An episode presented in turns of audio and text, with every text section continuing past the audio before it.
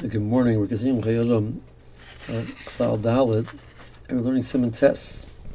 Uh, so here the, the introduces another halacha. So now we're discussing the issue of Re'iyah by Erva, and Re'iyah obviously depends on the person facing and seeing with his eyes.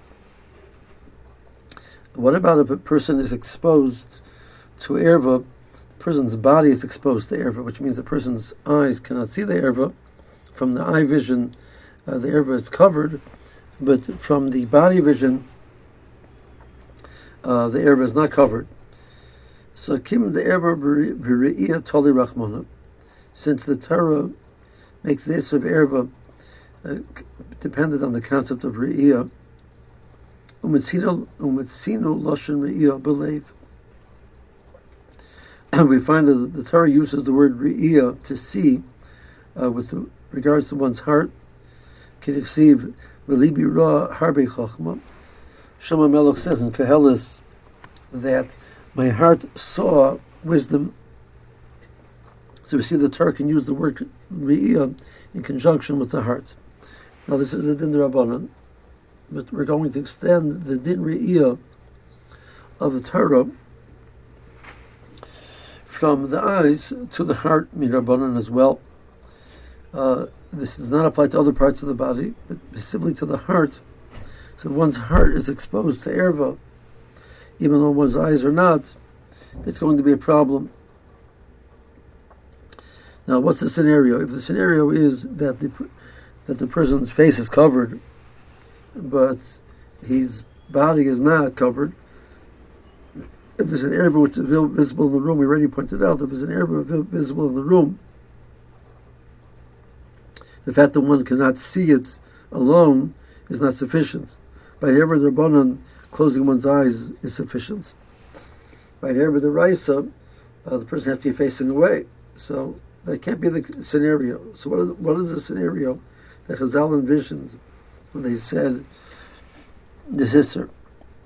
L'chein, I feel like a chaluk, a person is wearing a long, flowing robe. Kivan Shein Hefsek Bein Libo also is also there's the person's heart is seeing one's own erva uh, because within the garment the garment is covering his body so his body his erva is not visible outside of himself. His eyes cannot see his erva because his erva is covered by the garment. But within the garment since it's a long flowing robe there's nothing which is separating between the heart and the erva. His heart is seeing his erva. So also, a person cannot say Kriyas Shema Divrei Tefillah Ad Shehadek Biyodov Haksonis Bein Erva Bein Erva. The only way it's going to work is if a person, the scenario which we rely on 95% of the time, a person is wearing a belt, a person is wearing uh, the elastic band of one's underwear, so that presses against the body and creates a separation between the person's lave and the per, and the erva. The person is not wearing any of those things. He's wearing a long, just a long flowing robe, uh, but no under underclothes of such which would do that. So then what one has to do is person has to press his arms under his heart uh, tightly against his body and the arms will act as a separation between one's heart and one's erva.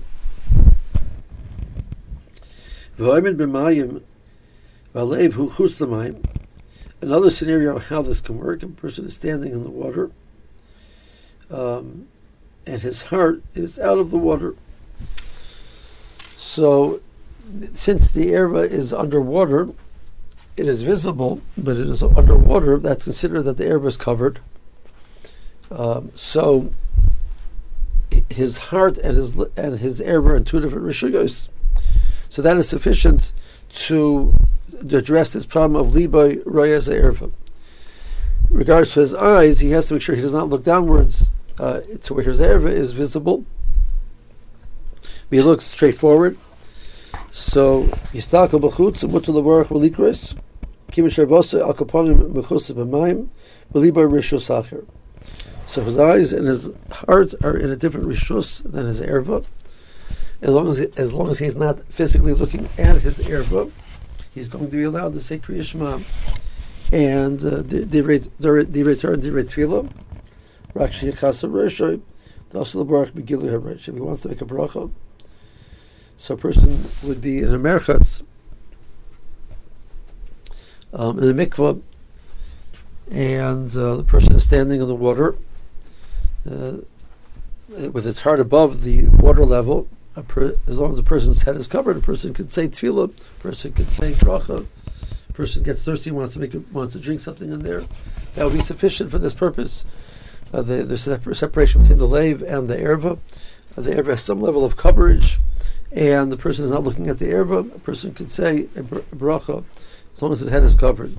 Uh, the status of Americans does complicate things. We mentioned before that Americans is a problem, but a mikvah is not necessarily America. It's depending on what type of shower system, etc., which is there.